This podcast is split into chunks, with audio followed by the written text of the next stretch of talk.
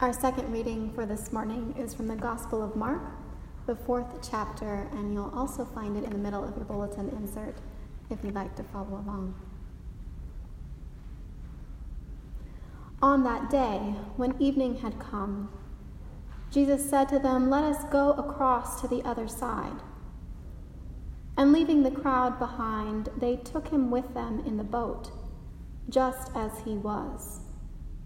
Other boats were with him. A great gale arose, and the waves beat into the boat so that the boat was already being swamped. But he was in the stern, asleep on the cushion. And they woke him up and said to him, Teacher, do you not care that we are perishing? He woke up and rebuked the wind and said to the sea, Peace be still.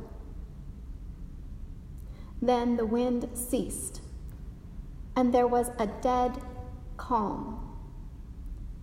He said to them, Why are you afraid? Have you still no faith? And they were filled with great awe and said to one another, Who then is this, that even the wind and the sea obey him? Here ends our reading.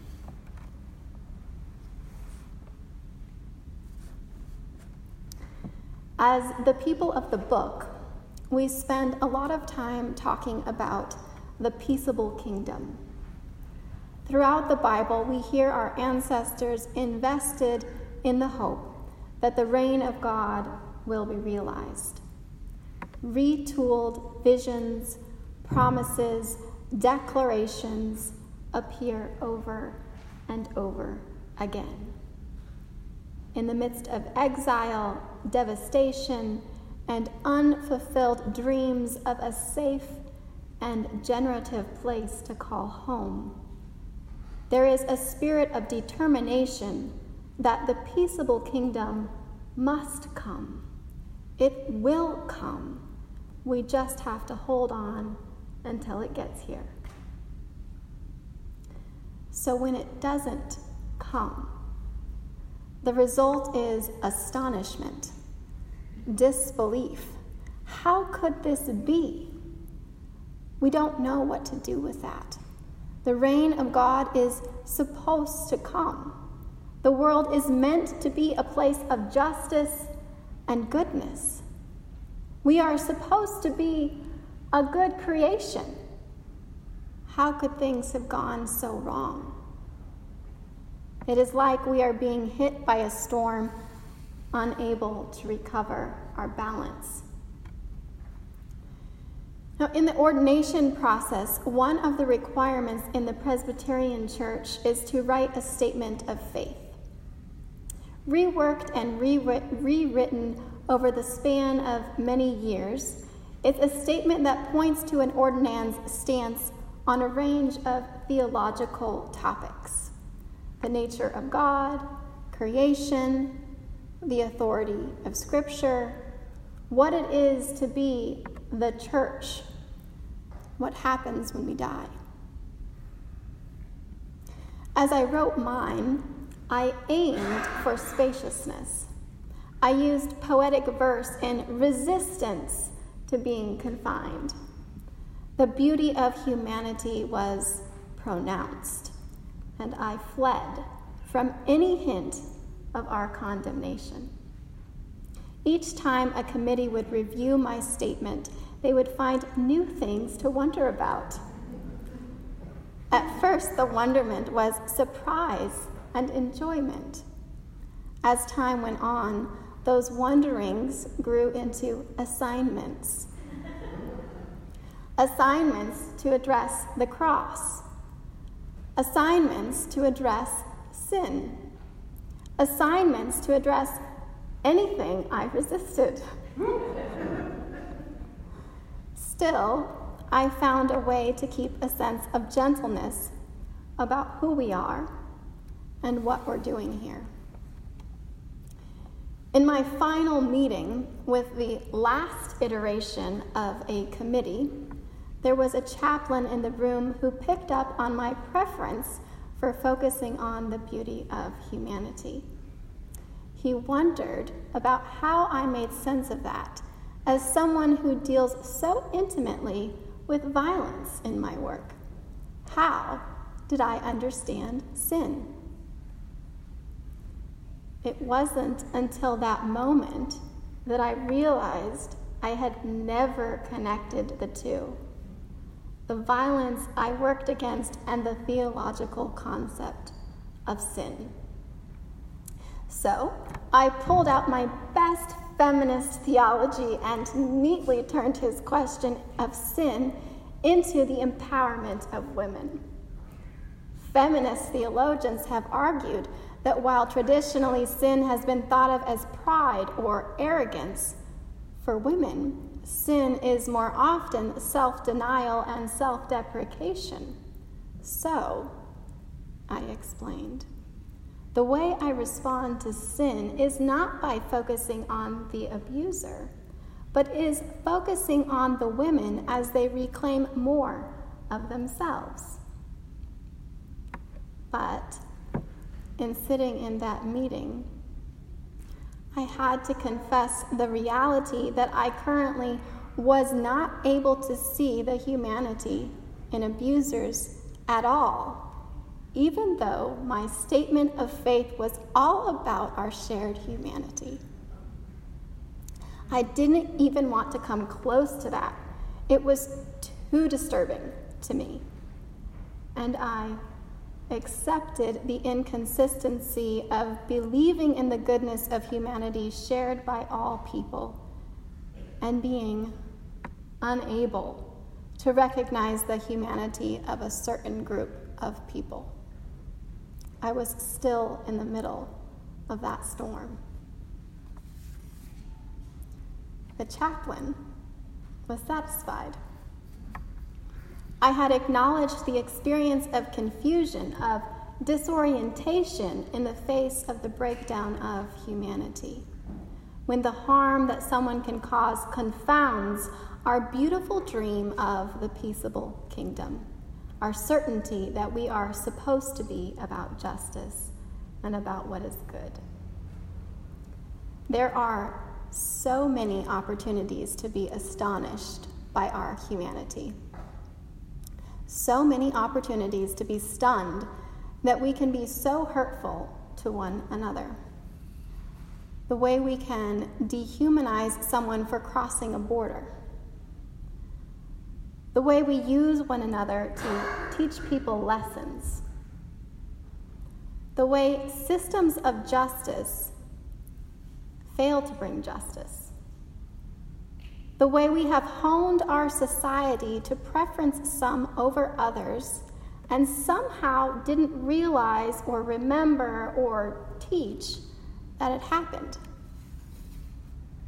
The waves of the storm keep coming with each news cycle school shootings, mass murders, more killing of black children, more murdering of trans people, more income inequality. On the same weekend, on this weekend, there is a major action for the Poor People's Campaign, a protest against poverty picked back up from the 60s and still relevant. There's pride, a celebration, as well as a reminder that it was once necessary to start a gay equivalent of a die in, a gay inn, in San Francisco and that there is still work to be done. And there are protests against the separation of immigrant families and their indefinite detention. The water is coming in on all sides and it's exhausting. Reading Mark's gospel, it is difficult not to hear news stories interwoven in the crossing of the waters and the encountering of the storm. Jesus says to his disciples, Let's cross over. So they take him in their boat, and there are other boats with them. And remember, at least some of the disciples are skilled fishermen, used to having navigated rough waters. And now, what they were crossing over to was the land of the Gentiles, which was not going to be easy for them. It was a different land. So, from the beginning, the story parallels the immigrant journey. And the story keeps going. Even though some of the disciples may have done it before, it's not like at least some, of them shouldn't have been able to handle the waters. They quickly become concerned that they aren't going to make it safely. But Jesus has fallen asleep in the stern on a cushion. So they yell to him, Don't you care that we're perishing here? And Jesus, hearing their distress, wakes up. And there comes those news stories again. Hearing the distress, we are disturbed from our sleep, and I imagine the light of Christ carried within awakens. And the story continues. Jesus tells the storm to stop, to be still. And then a dead calm comes, which frightens the disciples just as much. They've got what they would have imagined to be demons of the sea on the one hand, and this unimaginable power of Jesus calming those demons of the sea on the other. They're totally not in control, and there's no way to be oriented about it. Things are not as they should be. They should be able to navigate the sea, and they're not able. They're taking on water with the real and present fear of death. And now all of a sudden, this other power is doing something that shouldn't be able to happen. And Jesus says, Are you still afraid?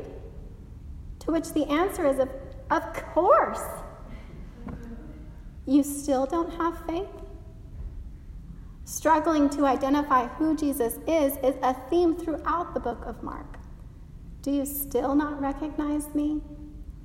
Are you still afraid? And I wonder who he's talking to in our news stories. To those who fear borders being crossed? There's a comedy bit by Jerry Seinfeld about being in line at the grocery store. He says he loves those little rubber dividers they give you. You get a little real estate too. Sometimes he just holds the divider out in case someone tries to get a little too close. Hey, buddy, your bag of potato chips are getting a little too close to my box of donuts.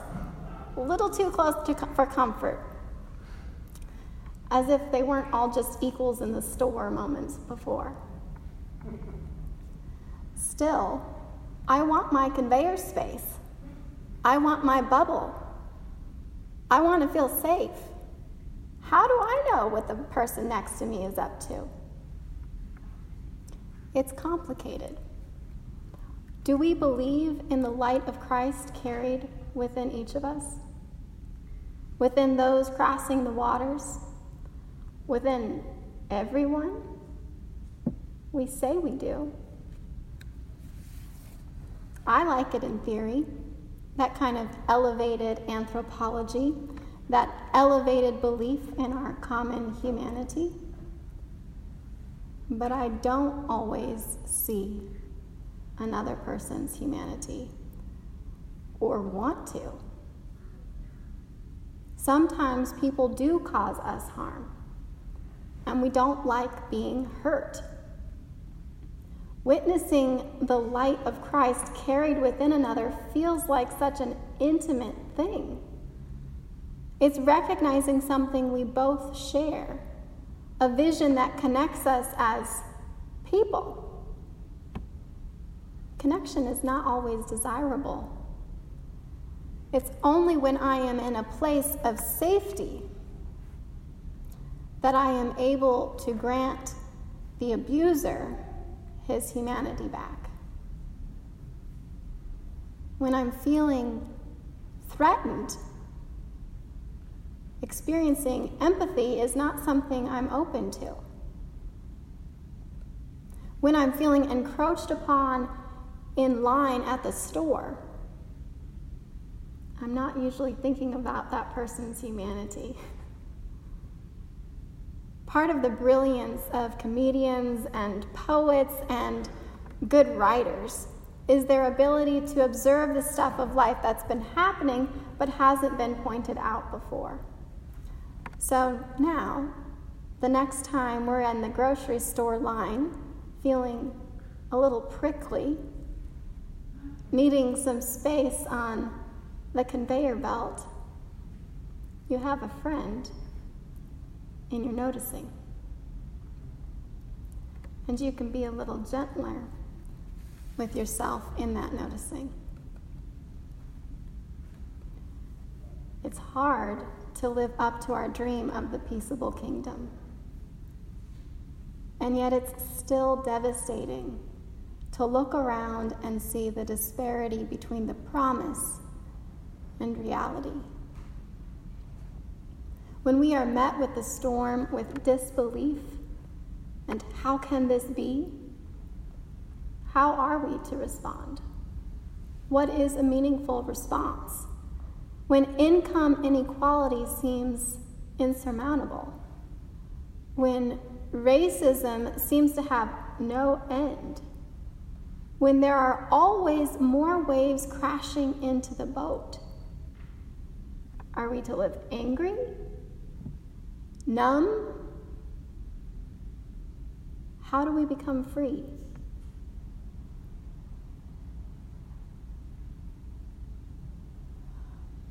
When we are unable to buy a home where we live, is it freedom to not be bothered, to not be affected?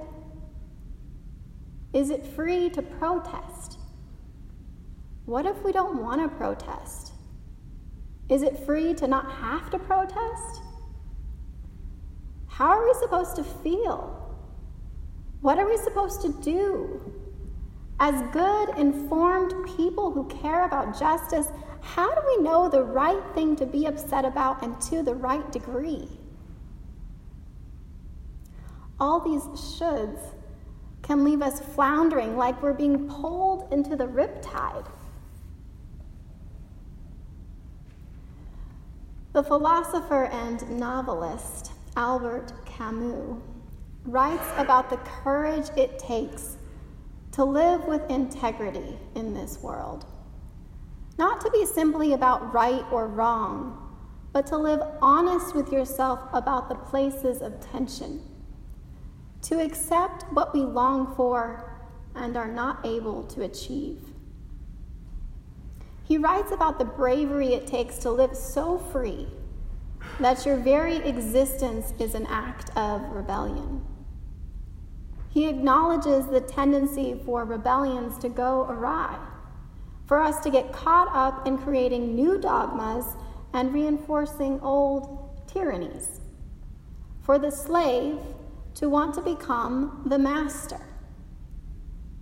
So again, he encourages us to rebel, to rebel against our desire to trade one hierarchy for another and eventually to recall that which unites us. Though we yearn for clarity, though we cannot abide the world being other than it should be, it is in facing the places of tension that bring about fruitful rebellion. So, like a good writer, we find a friend in Camus as we notice the questions come in response to the storm. That together, our rebellion might be fruitful, and that we might find a way to keep a sense of gentleness about who we are and about what we're doing here. Amen.